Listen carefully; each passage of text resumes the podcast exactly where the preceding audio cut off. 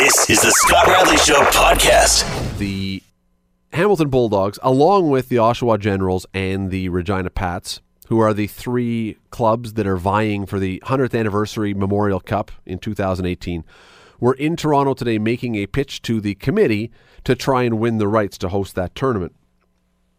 Uh, Michael Andlauer is the owner of the Hamilton Bulldogs. He was there. He joins us now. Michael, thanks for doing this tonight. Uh, you're welcome, Scott. So, uh, how'd it go? Did we win?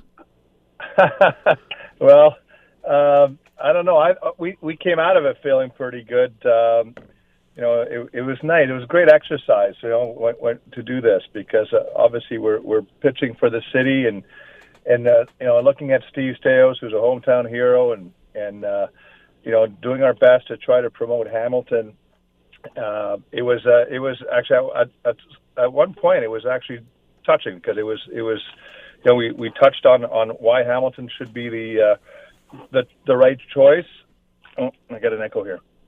Um, Okay, why why should Hamilton be the choice? What did you what did you guys pitch? What was what is it about us that makes us the place that the Memorial Cup should land here?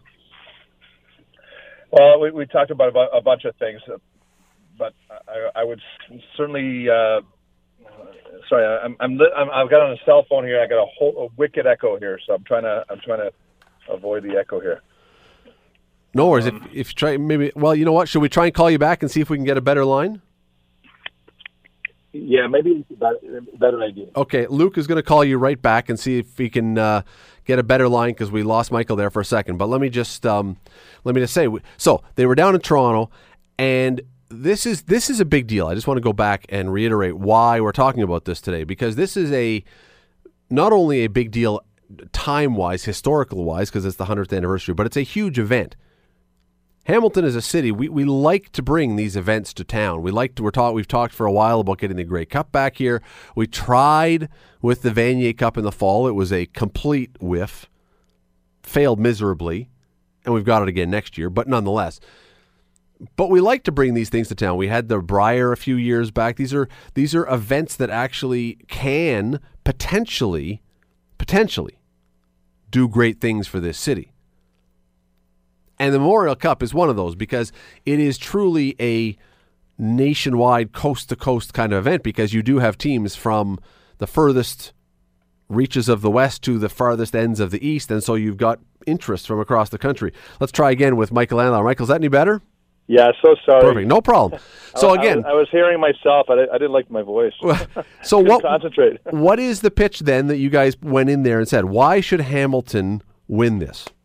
Yes, but I mean, uh, just to start off, I mean, it was it was a proud day for us uh, uh, with you know, you know with uh, you know this whole exercise and why Hamilton. Uh, you know, certainly the logistics. You know, being conveniently, conveniently located.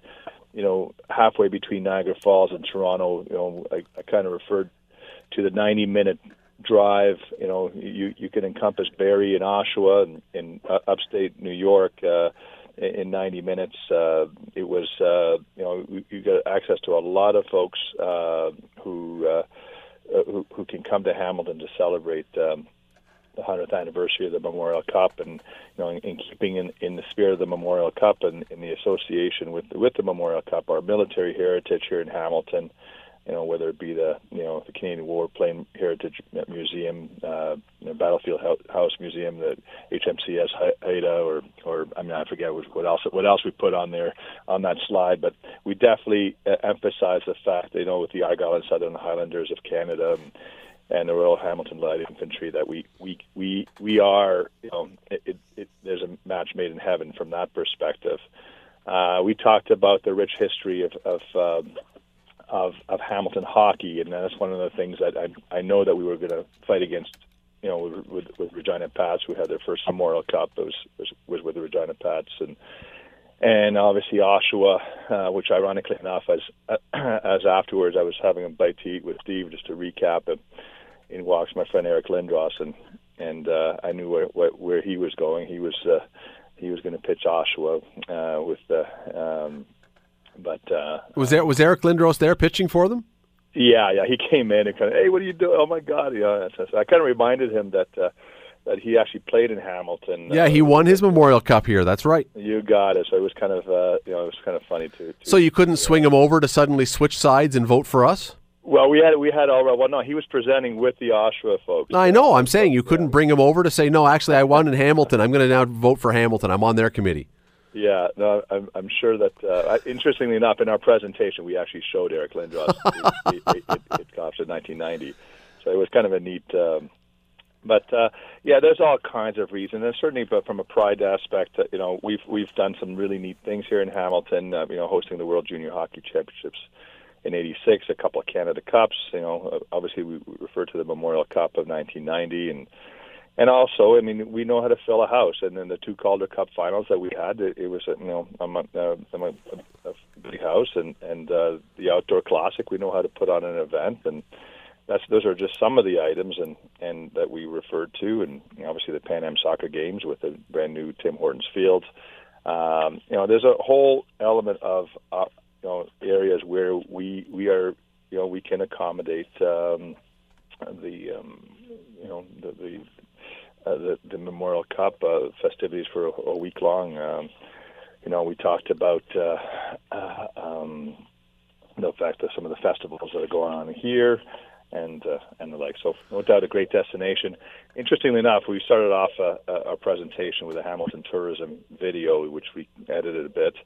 Um, and uh, at the, by the end of it, I was uh, I was uh, ready to give out uh, real estate cards, you know, because I, I it was a great uh, great promotional to for, for Hamilton and and uh, what Hamilton's all about. Michael, the the people who were sitting on the panel, and some of them would, some people would know some of the names, but um, they're not going to come out of the meeting and say one or any of the three were terrible. So you know you're going to hear some kind words, regardless, from the panel. But what did they say? That they liked, if you heard any of it, that they liked about what Hamilton presented. What what's what did you hear that you got the sense resonated with them?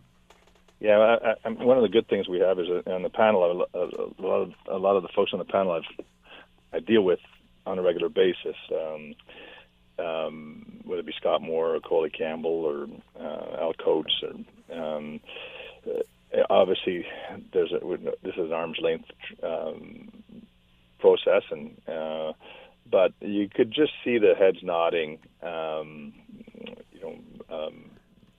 Paul Beeston and on, on, on the business side of things, or, or some of the things that were mentioned, you could just feel that the acceptance of it, and and and the fact that it's their second year in the OHL, I, I think they were somewhat surprised with the presentation, in my opinion, and you know, and, and the word "great job" was was mentioned a lot. But obviously, that that could be a political. But uh, I don't think Colin Cam was one of the more political guys. All right, I couldn't help but notice because I mean there were a lot of positive things that I heard, comments I heard, but the one thing that really stood out to me, I couldn't help but notice there was nobody from the city of Hamilton who was there. H- has a request at this point been made officially to the city to participate, or were they not there because we're still waiting to make that step to go to them and see if they'll come on board? No, no, not at all. I, I, I mean, I, I, to me, it was it was a 45 minute presentation, Scott, um, and to me, it was it was you know it was all about meat and and more meat, less sizzle. Um, right out of the gate on the bid pro- process, the Minister of Tourism and Sport for Ontario uh, she was gracious, gracious enough to to to give, give us a letter of recommendation for Hamilton. Our mayor uh, was uh, r- right there, um, and uh, no, I, I, I think from a time standpoint, I think it, it you know we wanted to make sure we got the points across. Um, there's you know like I said, I know a lot of people on the panel. Um, it was about giving Hamilton the credibility to deserve from a from from a facts standpoint obviously Steve Staios had to to talk uh, to the hockey guys with respect to the credibility of, of, of, our hockey club and the improvement that we've done year over year, and where we're going, um, and and what it would take uh, for us to have a Memorial Cup uh, contender next year. And uh, those are the things that you know we don't want to waste the mayor's time or, or, or other officials. I mean, if, if you know we would have heck if if it was you know it, to me, it was it was our you know, it, it was our. We know we're a bit of an underdogs uh, from the standpoint of of uh, our, competition and the fact that it's, it's a you know it's a it's the hundredth anniversary and it's uh, you know represents history and all, but. Uh, but uh, that's that. That was my call on that, and I'm sure because uh, you've said I'm sure- before. You sort of interrupt, but you've said before that you would require some kind of this is this is you would be willing to pay some money, but that the city would have to be in on this as well. So, are you confident that if you were to win the bid, that the city would then step up? Do you have some kind of assurances that yeah they will participate in this if and when we win the rights to host this? Scott, I, I went about it. The one of the good things that we have is is we have a, a relatively bigger building than the rest, and I was a bit aggressive on our on our uh, forecast. This is one of these um, events where the host uh, club makes no money. Uh, the money, the the proceeds go to the CHL and are split amongst. Uh, um, you know the, the teams and, and other uh, initiatives. Uh, so the the benefit of the host uh, city is the fact that they get their team in the Memorial Cup, the challenge for the the, the, most prestigious junior hockey um, initiative.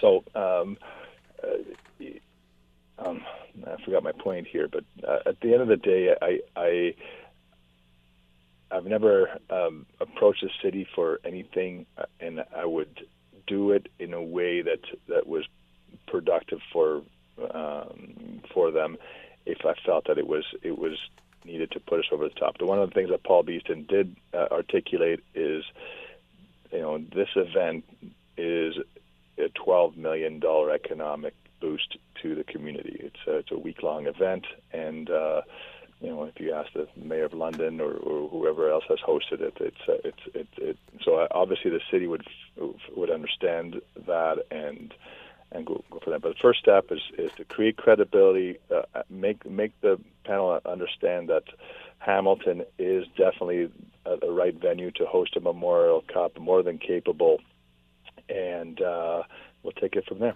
The city of Oshawa has already locked into offering some in kind.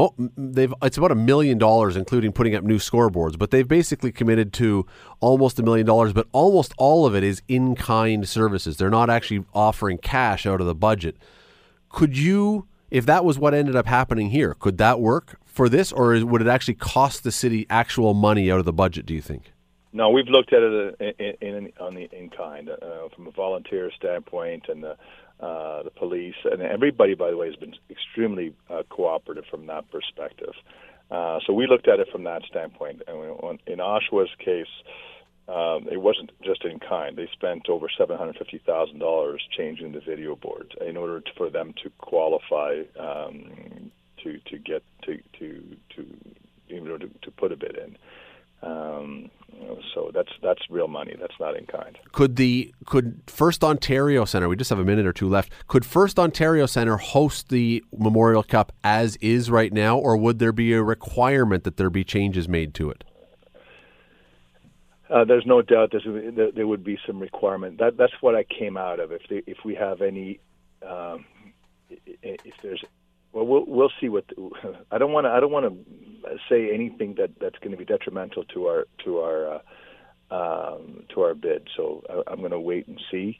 Uh, but certainly, um, we have to look at at, at the building and, and see. You know, we know we can accommodate a lot of people, and that's that. But uh, is it the you know from an ice quality standpoint and from you know there was two uh, on the panel were were, were uh, the president of TVA uh, Sports and Sportsnet, um, and then and then there was um, also uh, uh, Colin Campbell and um, Al Coates from a hockey uh, perspective. So um, facility wise, they're they're they're you know they they are uh, uh, there's certain requirements that are that are needed, and I I like uh, you know I'm hoping that it'll oversee some of the some of the things that First Ontario has, but it, it may maybe not. Uh, we'll we'll see when, when it all when all the dust settles and and, and uh, they announce it in a couple of weeks. I was just going to ask you. That's the last thing. When will we know who wins this? Is it is it really just within two weeks, or is it at the Memorial Cup? Oh goodness, no! It's it's it's within the next two weeks. Okay. I, I think I think initially they were actually going to focus, maybe even bring it up at the All Star, but there's so many things happening this year. It's also the hundredth anniversary of the NHL, so there's the All Star uh, um, uh, festivities are going to be quite. Uh, so it, it would, I don't think uh, I don't think it would be wise for them to announce it in the middle of, of, of that cloud over. And for for a, an event as big as this one would be, even if it's in two weeks, does that give you guys enough time? To do everything that you want to do and have it ready for the Memorial Cup. Because some events, Michael, they give you two, three year, four year lead time. You're talking about a year. Is that enough time? Uh, yeah, I think so. Yeah, uh, no, that, that's uh, that's uh, definitely definitely enough time. Michael Andlauer, owner of the Hamilton Bulldogs, uh, really appreciate you taking the time today uh, to do this, and congratulations on the pitch this afternoon or this morning. I guess it was this morning. It seems like this afternoon. It was, a, it was a long day, but I feel, very proud. Thanks, Michael. Appreciate it. That is uh, Michael Andlauer, the owner of the Hamilton Bulldogs. So we will a couple weeks, a couple of weeks, we find out if we're hosting the Memorial Cup.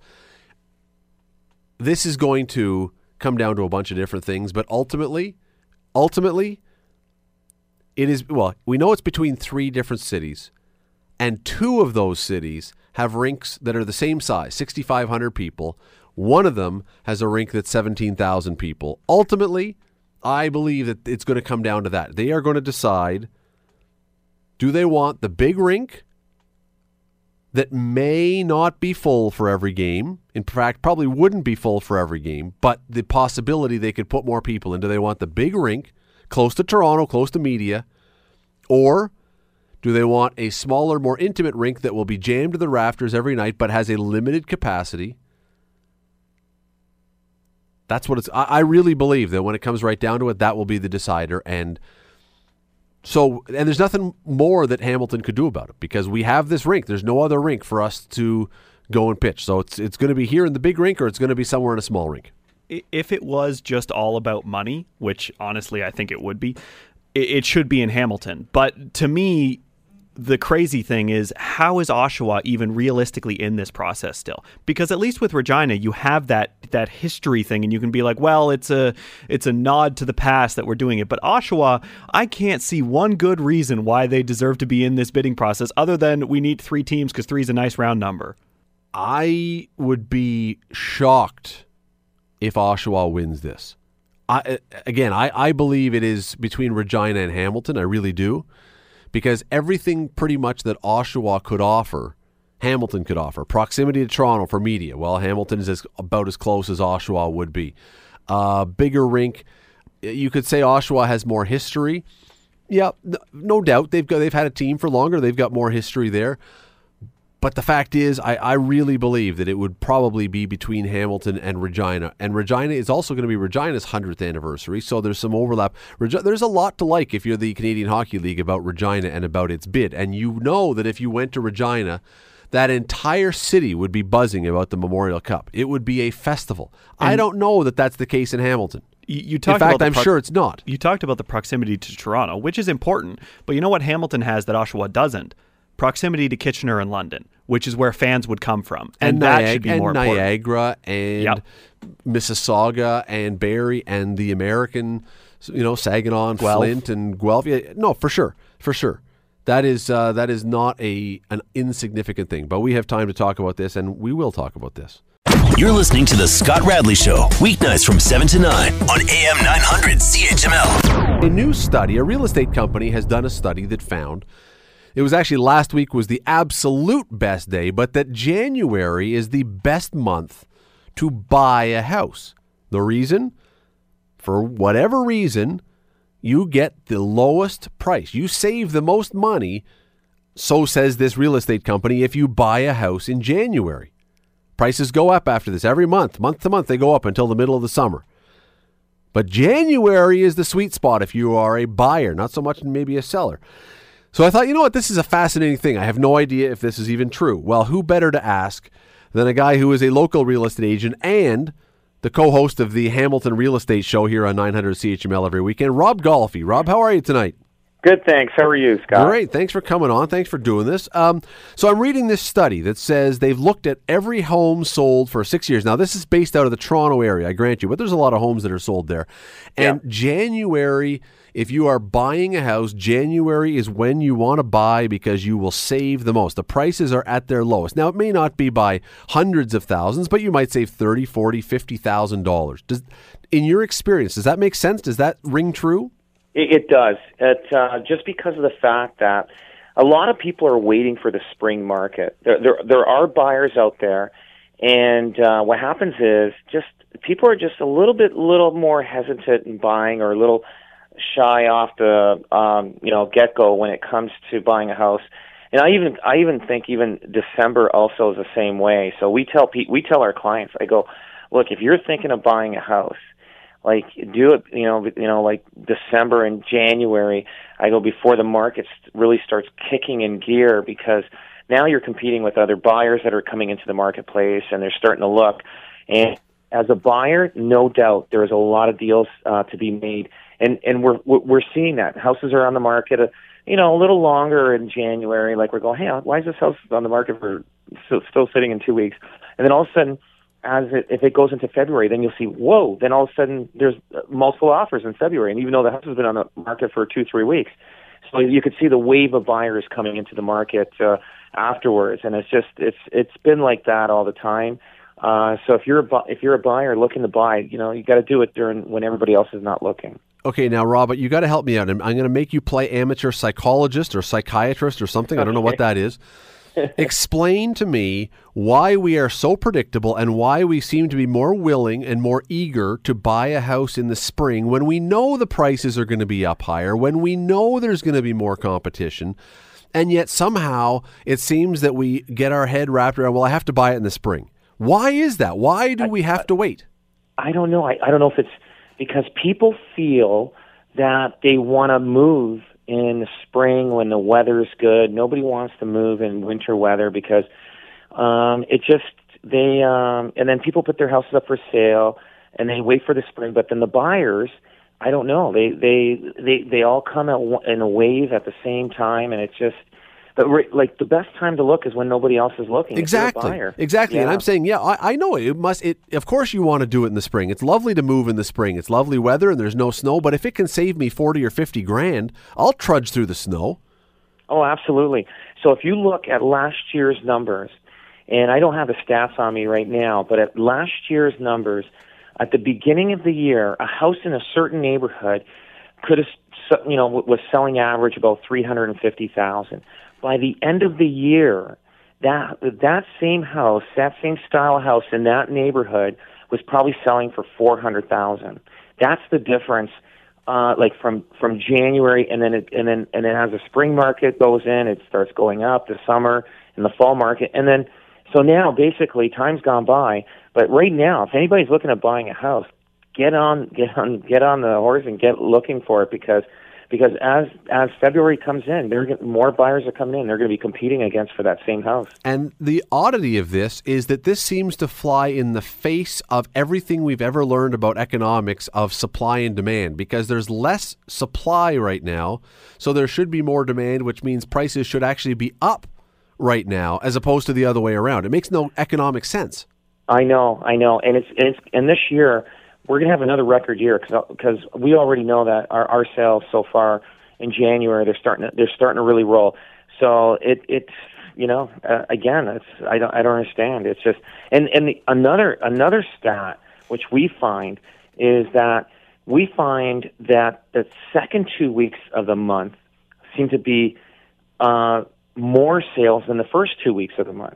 All, in every why. month or just in January? Pretty well most months. So I ended up talking. I have a good friend of mine. Um, he owns uh, you know several car dealerships, and I asked him. I said, "Do you like how are your sales through the first first half of the month versus the second half?" And they found the same thing that the second half of the month their sales are a lot greater than the first half. And I have no idea why is that. It just seems that like what, people seem to be buying more uh, the last two weeks of the month versus the two weeks. So and, is uh, so is the moral of the story then, Rob, that if you are someone listening right now who is interested in moving or buying a new place, this would be the time for you to get up off your duff and do it before the prices go up. But by the same token, if you're thinking, you know, it's time for me to sell, we got to downsize, we want to move somewhere else, this would be the worst possible time to put your house on the market. Yeah, yeah, exactly, exactly. But there's people that have to move. Like we have people, we have people moving into uh, old age homes. We have people moving, you know, out of province. We have people, you know, estate sales. So those houses get on the market, and those are the ones you're going to get good deals on. So what you're saying, if I can read, you know, what you're kind of between the lines, many of the homes that would be up for sale now would be very motivated to sell. There's probably, in a lot of cases, a reason why your house would be up for sale in January as opposed to waiting for the spring. That's right. They're, you're absolutely right about that. They're they're they're putting their house up for sale because the time is now for them to do it because you know they've you know they're clearing the house out. But uh, but yeah, and then you ha- then you have those other people that are waiting for the spring market because they feel that they'll get more money, and they and they're right. They will get more money in the spring market. And uh, but the buyers right now they should be looking. If you're thinking of buying a house in the spring, start looking now and you'll find one. And there's some really good deals out there. And, yeah, and of course, you know what? There, there will be, as you say, fewer homes, so you won't have quite as much choice. But if there's something that you can find that you like, it seems to make a lot of sense. Oh, absolutely. They do come up though. Like a lot of there is a lot of good homes coming up for sale, and uh, yeah, you're right, fewer choices, but but you're also competing against fewer other buyers. Are we seeing in Hamilton now, and I want to sort of morph into this next thing, but are we seeing in Hamilton now a lot more in the way of multiple offers for homes? Because that used to never happen here. Is that happening now a lot? Yes, it is, but but to a certain extent, um, we found. I was talking to uh, an agent just today. Uh, there was a house on uh, right around in the Rosedale area, and I called her up and I said uh, I saw that she was holding offers, and I says, "How'd you?" You know, she had 36 showings on the property, right? And the consumers are getting, you know, they're getting kind of upset about or, or they're getting irritated about this multiple offer situation, like agents holding off offers. And I said to her, How, how'd you do? Like, you had 36 people through, and she said, we had four offers. And it was, and it was tough. She wasn't getting like, you know, 30, 40,000. So it just, so we had 36 people go through. So we know there's 36 buyers that are looking in that neighborhood and only four people were willing to come to the table. So because they didn't want to compete, but uh, and then people are are negotiating a little less aggressive right now. Um, but it just, uh, but yeah, you have to be careful how you how you put a house up for sale. There's there's no doubt about it because you don't want to scare the consumer, right? And so we do it differently so that the consumer doesn't get scared. We you know we we don't put down we're holding off offers for uh, you know for one week. We say you know we give us give us 48 hours, and then you know still get people through in those 48 hours, and then uh, but and we still get the consumer coming through. But it just um, but but we you have to be very careful because the consumers today are very temperamental. well, and and a lot of it I would have to believe has to do simply with I mean the fact that Hamilton house prices and I've talked about this on the show. We've had guests on the show. They are going up and up and up. And I'm reading something this week that was about what is being called the ripple effect. Canada Mortgage and Housing Corporation is saying basically it's this, it's the same as dropping a, a penny into the ocean. It causes the ripples to spread, and a one percent average increase in Toronto homes is causing a two to three percent increase in Hamilton homes, just because I guess of again of the supply and demand situation. It, it's it's making it. I would think, Rob, at this point, very difficult for a lot of people who 15 years ago might have thought, you know what, I'll, I'll get my first job, I'll finish school, I'll buy my first house in Hamilton. It's getting very difficult for them to get in. Oh, it is. It is. And uh, like for people getting out of the market, this this is a great time. Uh, but for people getting in, it is tough. And what's happening is, um, you know, people are you know buying houses in areas that really wasn't their first choice, but they need to get into the marketplace. So and that's and that's they just slowly grow. And so every five years they'll do their move and they'll go into an area that wasn't wasn't the preferred area of uh, of Hamilton, but but they're slowly you know they they have to get in somehow. And if they can't get into buying anything in Hamilton, then they start moving towards the Niagara area, and it just so now everybody's just getting further and further away from their jobs. So now their commutes are long, and that's becoming uh, very stressful for people. So it's it's it's becoming very tough. Well, we you I mean, honestly, we used to laugh at the Toronto people, some of them anyway, who would move Yeah. to Hamilton and say, "Oh, you got to travel an hour to get to your job in Toronto every day. That's a crazy commute. I'd never do that."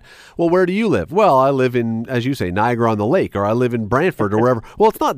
We're doing the same thing now. We're we are being we're having a lot of people be pushed out, and I'm wondering how how long can this possibly go on for? I mean, eh, as an agent, as a guy who looks at this market, are we heading for a point when suddenly there's going to be a day we wake up and the prices start to go down because people just can't afford it anymore? Well, being like I was just at a conference, and there's like usually every year sometimes they say there, there there's a correction every five to seven years. So some corrections are like you know it could be like you know a ten percent correction, and uh, and then sometimes you get those big heavy ones like the uh, like the early '90s. We had a little correction in 2008, which you know everybody tightened their belt, and you know there was a little bit of a, uh, a correction there, but it, it, it didn't really affect uh, too many people in the job force. Uh, not that I, I, I know of, but um, but there was a little bit of a correction, and, and it was both six months, eight months, and then back, then we went back on track and started climbing again. So if there is a little correction, it, it'll be it'll be a, uh, small corrections as time goes on, um, as long as everything goes smoothly and. Uh, uh, with the economy and the interest rates will be. I mean, like we're paying two and a half percent interest rates. I mean, you know, I'm, you know, people that's cheap. Even if, I mean, you know, we were paying thirteen, fourteen percent interest Yep. rates in the in the '90s. I mean, that we're looking at that. Oh my God, like like even a half a point up is still cheap. But so, but people get scared of that because we, we've been having low interest rates for such a long time. So when the Bank of Canada raises the rates, people get, "Whoa, my God, it's a half a point." But really, that's still nothing compared to what we've been used to in the past. And um, but but but we will get little corrections as time goes on. But but but again, it'll just start climbing back up again. And and so if you're if you're uh, buying, if you're selling and buying during a correction, you, you're balanced out. If you're buying in a correction, like when the market you know adjusts itself, then you you will actually do do good.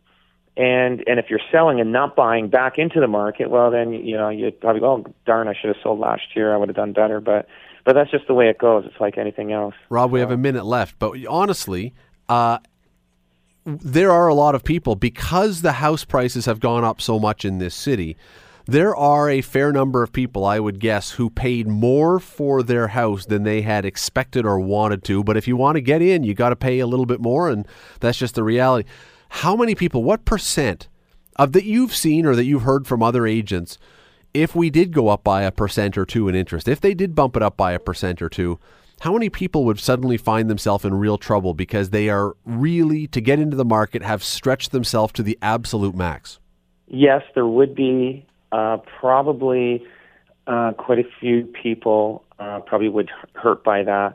They would have to find a way to cut back on something else because people are financing their cars or leasing cars, and yeah, one or two points could could affect everybody. So that's why they they they're that's why they've got that um, adjustment where they uh, qualify you at I think uh, 4.65 or 5 4.65 percent versus two and a half percent. So when there is that adjustment, they know you can afford it because they pre-approved you based at that interest rate.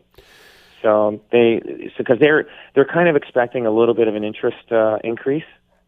Yeah. Yeah, well, I mean, listen, you have to have. We saw what happened down in the states when the whole situation completely collapsed because people Oh, couldn't wow. afford to pay anymore. We don't want to be in right. that. Uh, we don't want to be in that mess. No, no, and, and you know what they had the the big mess there was a subprime markets where they offered them you know next to nil interest rates in the first two years, and then all of a sudden the interest rates jumped up to six to seven percent. So these people were getting they they were conditioned to pay hardly anything on their mortgage payments, and then all of a sudden when the when they, they had to balance out the interest rates, they um, they they couldn't afford them, and and that hurt and all the U.S. when it came to mortgages, and uh, so the Canadian go- uh, government, they're, the Canadian banks are regulated, so they they will watch and learn from the mistakes that the U.S. made. So they're they're not doing anything like that here. You can hear more from Rob Golfi every Saturday morning, 9 o'clock, with Rick Zamperin right here on 900 CHML, the Hamilton Real Estate Show. Rob, appreciate the time tonight. Thanks for doing this. Thanks, Scott. Have a good night. Take care. if you and let me just reiterate what Rob said there. If you are in position that you are at the point in your life when you are looking to get out of the housing market, maybe get a condo, maybe move into a retirement home, maybe just downsize. You are absolutely golden. You are golden right now. With the way the Hamilton real estate market is going, if you could sell at as at the way things are going right now and get something much smaller or much less expensive, you are golden. If you, however, are one of those people who is coming out of university, who's got a job, who's just gotten married, whatever it is, and you've decided, you know, I think it's time to buy our way into the market, man, what a what a frightening proposition. Quite honestly, right now, you want to get in, you want to begin gaining equity, you want you you, you know the house prices probably will continue to go up, so you want to say, let me get in, let me get on the escalator so I can start being part of this. But man, 10 years ago, 15 years ago, what you would have paid for a house compared to what you have to pay for a similar or much less house right now, it's staggering. It's staggering. Every every Saturday I look at the real estate section in the paper and am inevitably unfailingly blown away when I look and I we play this game every Saturday. We're sitting around the table having a coffee in the morning. We look at the picture and we guess what the price of that house is. And honestly, I should probably know by now that it's going to be more than I expect and I'm under every single time. Some of them by a staggering amount where you look and you go that house is up for that much? It's a different different real estate world out there right now in the city. You're listening to The Scott Radley Show, weeknights from 7 to 9 on AM 900 CHML. I wanted to bring on my next guest. I wanted to talk about this next thing, uh, and I wanted to do it for a little while because let's be honest, we hear, I would guess, on an almost daily basis, we will hear a story, a report, something about some new study. If you simply go on Google, type in the word study, and then hit the news feed, there are pages after pages after pages of stories about new studies, new scientific studies, new research, new data, new whatever that will tell us things that we absolutely must believe wholeheartedly because why? Science has told us they are true. Some of these things you're going to look at, you're going to say, wait a second, that doesn't make any sense at all. How is it possible that washing my hair with motor oil is going to cause better roots that will have my hair have more luster? Well, science says so. Well, okay. But we believe it because we read it and it's in science journals and scientists have said it's true and the data backs it up. Question is, is this stuff that we are reading all true? Well, let me tell you something. Uh, there is a piece that I wrote or that I was reading as I was going through this saying, is Canadian research falling prey to predatory journals? One of the authors of that piece is Timothy Caulfield.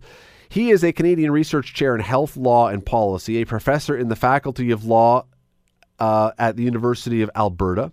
He's been the research director of the Health Law Institute at the university since 1993. He's a writer. He is obviously a health policy expert. And my favorite part of this whole resume, he is the author of Is Gwyneth Paltrow Wrong About Everything? Which I think is just the best name ever for a book. He joins me now. Uh, Timothy, thanks for doing this tonight. Well, good evening. L- let me go there before we go anywhere else. Is, in fact, Gwyneth Paltrow wrong about everything? Because my guess would be yes. She's wrong about an awful lot. And, you know, she's been wrong a lot recently. I don't know if you've been following her in the news. More ridiculous health advice. But, you know, it relates to what we're talking about about tonight because there is so much health information out there. You're hearing it from celebrities. You're hearing it from, you know, health gurus. Uh, but you also hear from from reputable sources, you know, from from the research community, and you would hope that that last category would be accurate, would be right, and that we could ro- rely on it. But unfortunately, that's not always the case. So let's go through this because it's going to take a few minutes to get through this. But I- I am Joe Public, and I am sitting at home and I hear a story, or I read a story, or I find out about a story online that says X is now the new drug that's going to f- cure me, or doing this is going to help my health, or doing this is going to hurt my health. And I see that it's backed up by peer review, it seems, uh, research in some scientific publication that has a really scientific name laden with gravitas. And I say, well, phew, must be true. Is that not the case? Well, I guess it depends on your definition of true. Also, look, and I, I want to at the outset, I want to say I'm a science geek. I love science, and I really think that that's you know the way forward. We need good, trustworthy science to make decisions on, and that's one of the reasons I'm so frustrated by all the forces that twist good science. And I, I call it the hype pipeline. Right? There are all these these forces that twist what we hear about science from you know bias that creeps into the laboratory, and we're all we all know that happens to press releases from institutions that kind of add a little, you know, more of a twist. And there's research to show that that is absolutely the case. That there's a lot of hype in press releases that come from from universities and from research institutions. And then it gets to you guys, right? It gets to the media, and then there's a little more of a twist there. Uh, but then there's this new uh, problem, and it's relatively new. I think it's probably intensified over the fa- past five years. There are these journals that have been called dubbed predatory journals. And what they basically are are journals that are popping up really all over the world uh, that are not that reliable, not that reputable, and they don't have a robust peer review process. You pay to have uh, to get your uh, publication in there, which is unfortunately becoming the norm with open access publishing. Let's stop for a second. What is open access publishing for even for legitimate stuff? So uh, what happens often, even for the you know legitimate publications, often there is now a publication fee because everything's online now, and these journals need money to to survive. That in itself, you know, is unfortunate, but it's becoming more common and can be okay if there's a good independent editorial editorial board, if there is a good clear peer review process, right, and if everything is transparent um, you know that's can still be an absolutely fine publication. Unfortunately, these predatory journals are often don't have that. They have an editorial board that's suspect. The, the peer review process is not ideal, and the goal really is to get papers through and get and get them published. And it's problematic on a whole bunch of levels. You know, I I'm I'm not making this up. I get like five, six, seven, eight, sometimes twelve invites from these journals a day, right? Uh, saying you know submit your paper, your study to this journal. And I remember the first time I started getting them, I was kind of, you know, wow, uh, someone, you know, took it as a compliment. Hey, someone's recognized my fine work and wants me to submit. Uh, so if you're a young researcher, you could get tricked by that, right? They look legit, they act legit, but unfortunately, they're less than ideal. Okay, and and the other thing about this that I found really interesting from the piece you wrote, uh, there were a couple as Maureen Taylor and Karen Palmer wrote it with you that a lot of these, what we call predatory journals, will carry with them names that are a they sound really good. They sound really serious like they have a lot of backing behind them. But the second part is they may also be very close to other ones which are more legitimate journals. So even if you saw it in passing and you were familiar with one of them it might just gloss over your eyes and you might miss it entirely that it's not the same thing that, that's right, and I've actually almost fallen prey to that when I was referencing stuff. So I'll make a, I'll make up a journal. Let's say there's a, a you know high profile journal called Geography Nature, uh, and they'll they will create a journal called Geography Nature International or something like that, right? And so it's it'll look the same. It'll be kind of have the same feel to it, and so you'll think they're uh, they're affiliated. Now, it's also really important to point out that, that these a lot of these journals fall on a continuum. There's no real clear cut. These are good journals and these are bad journals. Unfortunately, the whole whole field is is becoming increasingly cloudy. Uh, so, you know, I, I think that we need some type of independent entity that sort of evaluates um, evaluates these journals on an ongoing ba- basis, and that journals have to become, you know, members of this entity, something that we can rely on as you may have heard, and we refer to it in the article, there was a gentleman named Beals, and, and Beals used to put together a list of all the predatory journals. He's a library uh, professor in the United States, and it was called the Beall's List of Predatory Journals. Every, I used to use it frequently. He has since taken that down because it was just I we don't know why. It's a little bit of a mystery. Um, there's speculation that it was just too much pressure on him and too much harassment. So now we don't even really have an up-to-date resource that we can turn to to get a sense, in a quick way anyway, to get a sense of what's a predatory journal and what's not a predatory journal. Pulling a line from the piece that you wrote online, uh, it's in healthydebate.ca, by the way. And I'll actually, when we go, when we're done our interview, I'll post it on the Scott Radley Show Facebook Facebook page so people can read it because it's fascinating. Um, here's a line from it. A 2015 study found that predatory journals published a whopping 420,000 papers in 2014. So, what strikes me about that is I can't imagine that there could possibly be that much good, solid science done over the course of a year. I know people are working on stuff all the time, but not only to whether or not those things are real, to have the amount of people who could study those and check those and make sure those are legit. It's an it, that seems like an astronomical number. Yeah, you're you're absolutely absolutely right, and and as you probably know, the Ottawa Citizen has done this. Uh, people have submitted fake papers, you know, that are just junk to these journals, uh, and they accept them. Uh, and the other uh, other people have become uh, Tom Spears, a, a, journalist at the Ottawa Citizen, uh, made up a sort of fake CV and became an editor of one of the journals.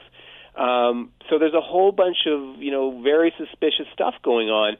Uh, and so this is a really big problem when you think about how important good science is, and, and increasingly, I think, becoming. You know, it's in today's world, we need good, independent science that we can rely on. Uh, when you so this is a big problem, right? When you have all of these journals, you know, clouding, uh, making it very difficult to determine what's the good research and what's the bad research. So tell let me let me try and follow the chain then, and you tell me where I go off the rails if I do at all. Um, I write a paper. I'm doing something. I, I'm going to assume first of all that most of the people who are writing these are actually doing some kind of science. That it's not mostly just completely made up junk. But anyway, I write something. I go to one of these journals that I can pay to have my piece published and have some credibility attached to it. I then send out a press release saying I've been published in this peer reviewed journal the media, me, I mean, here and at the paper and everywhere else, we see it. We don't have necessarily a PhD in whatever science it is. So we see this thing that sounds impressive. It's got the backing, it's got the credentials. And so we say, all right, that's worth a story, or at least it's worth mentioning.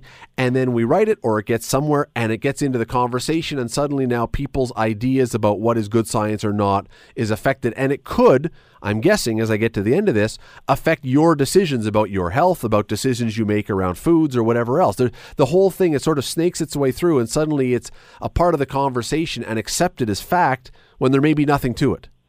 That's a pretty good summary of how this can play out, unfortunately. Uh, and it, in some ways, it gets worse, right? Because it, uh, because just having it out there, let's say you don't even have a press release and you don't even have it, you know, that kind of push from your from your institution. Once it's online, people will search and find it, right? And then if you think of things like vaccination uh, controversy or, or climate change or strange, you know, detox remedies or something like that, once it's out there and people are referring to it, it's awful hard to pull it back. And once that myth is started, and, and history tells us this, it takes on a life of its own. And people then become confused and don't and they may see con- conflicting reports and don't know which one is actually true. That's right. And there's interesting research that says that when the public and this is completely understandable when the public sees conflicting messages around health they become confused, obviously, but also they start to shut out that information and just ignore it altogether, which would, is you know a very disappointing result. So here's where it gets really tricky, though, that I don't know what the answer is, and I'm hoping maybe you can offer some insight, but I'm not even sure if you can because it's such a complicated thing. I am a member of the media. I get a press release sent on my desk that talks about this but all the background to this seems to check out. I check, and there is, in fact, a scientific, or there is a journal by the name. So I say, okay, that exists, and it says that it's peer reviewed. The amount of work that I would have to do to go and check with all the scientists and check on their background and their references and everything else seems like I've got a choice. It's not worth it to go down every single rabbit hole, or I just report it but it it's made it so that it's very very very difficult to actually determine what is in fact true yeah you're right about that and, and i think that there are things that that the media can do they can they can and, and increasingly I've, I've seen this happen so this is a good thing you know they can check with some another researcher who's independent from the study right? Because often those researchers will immediately see something wrong with the method or uh, see something wrong with the journal. Uh, so that's one one route. You know, get get an independent voice. But I also think that that we do need some kind of, of independent assessment of these journals. Because the other thing I don't want, the a- other answer isn't to only look to these high impact journals, you know, Nature and Science, New England Journal of Medicine, because I think it's a shame if, because some of these studies, you know, aren't going to fit in those journals, and it leads to this love affair with high impact which has other problems associated with it, with people inflating the importance of their work, et cetera, to be able to get into those journals.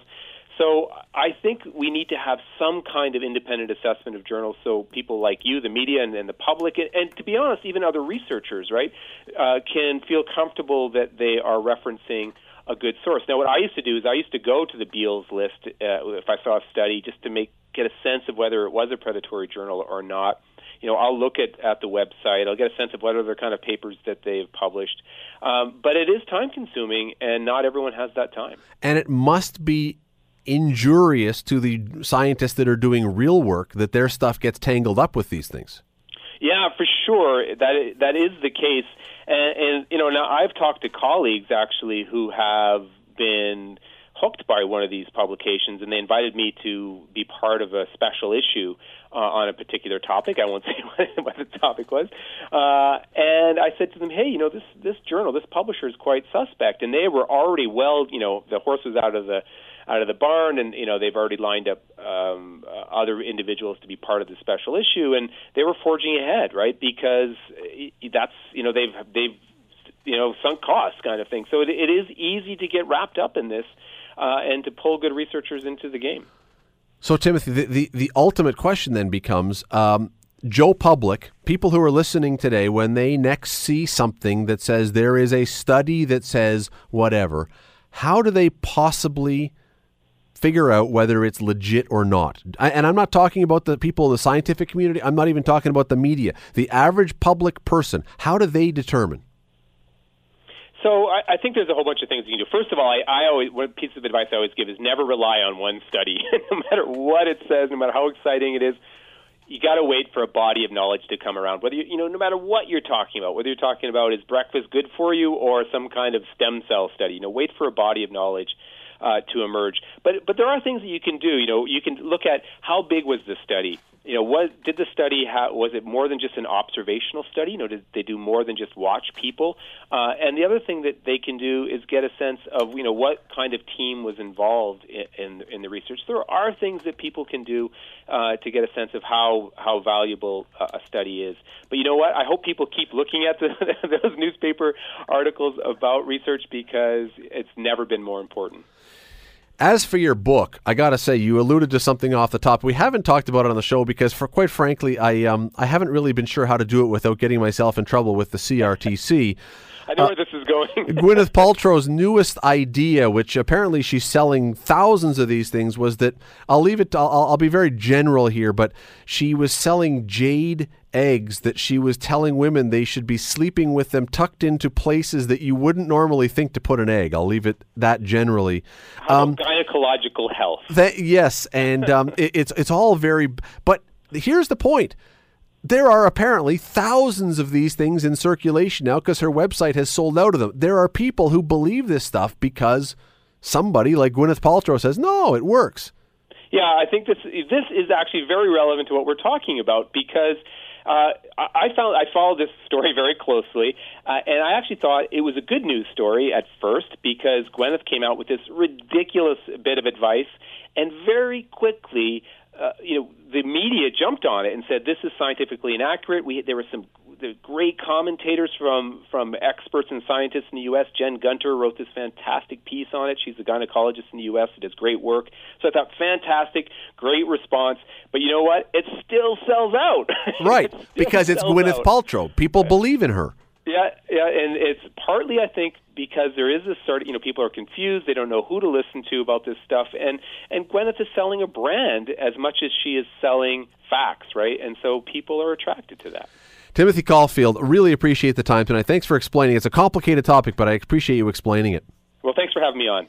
That is, uh, it is a fascinating thing. I will put the story up on the uh, on my Facebook page, Scott Radley Show Facebook page. As for the Gwyneth Paltrow thing, again, I don't want to go into a ton of details because it really is one of the most bizarre things and uncomfortable things to talk about, but she is selling eggs made out of jade, shaped things shaped like eggs of jade that apparently there are in her estimation benefits to women putting them places and I'm not going to go into it all because quite frankly it's so bizarre that I can't even begin to and I will get in trouble but um, but people believe it. People will believe it. And that's exactly what we were talking about. If if if you will believe that I got to believe you'll believe almost anything and that's where these kind of predatory journals and the stories that come from them become difficult. How do you know what to trust? Are vaccines dangerous are vaccines healthy? Well, I tell you what, depends on who you talk to because we've seen studies that have been conflicting and depends on which side you've decided to go on, that's what you believe. I will post this story during the break. You can go and look it up. Scott Radley Show Facebook page if you're interested. The Scott Radley Show, weeknights from 7 to 9 on AM 900. AM 900 CH.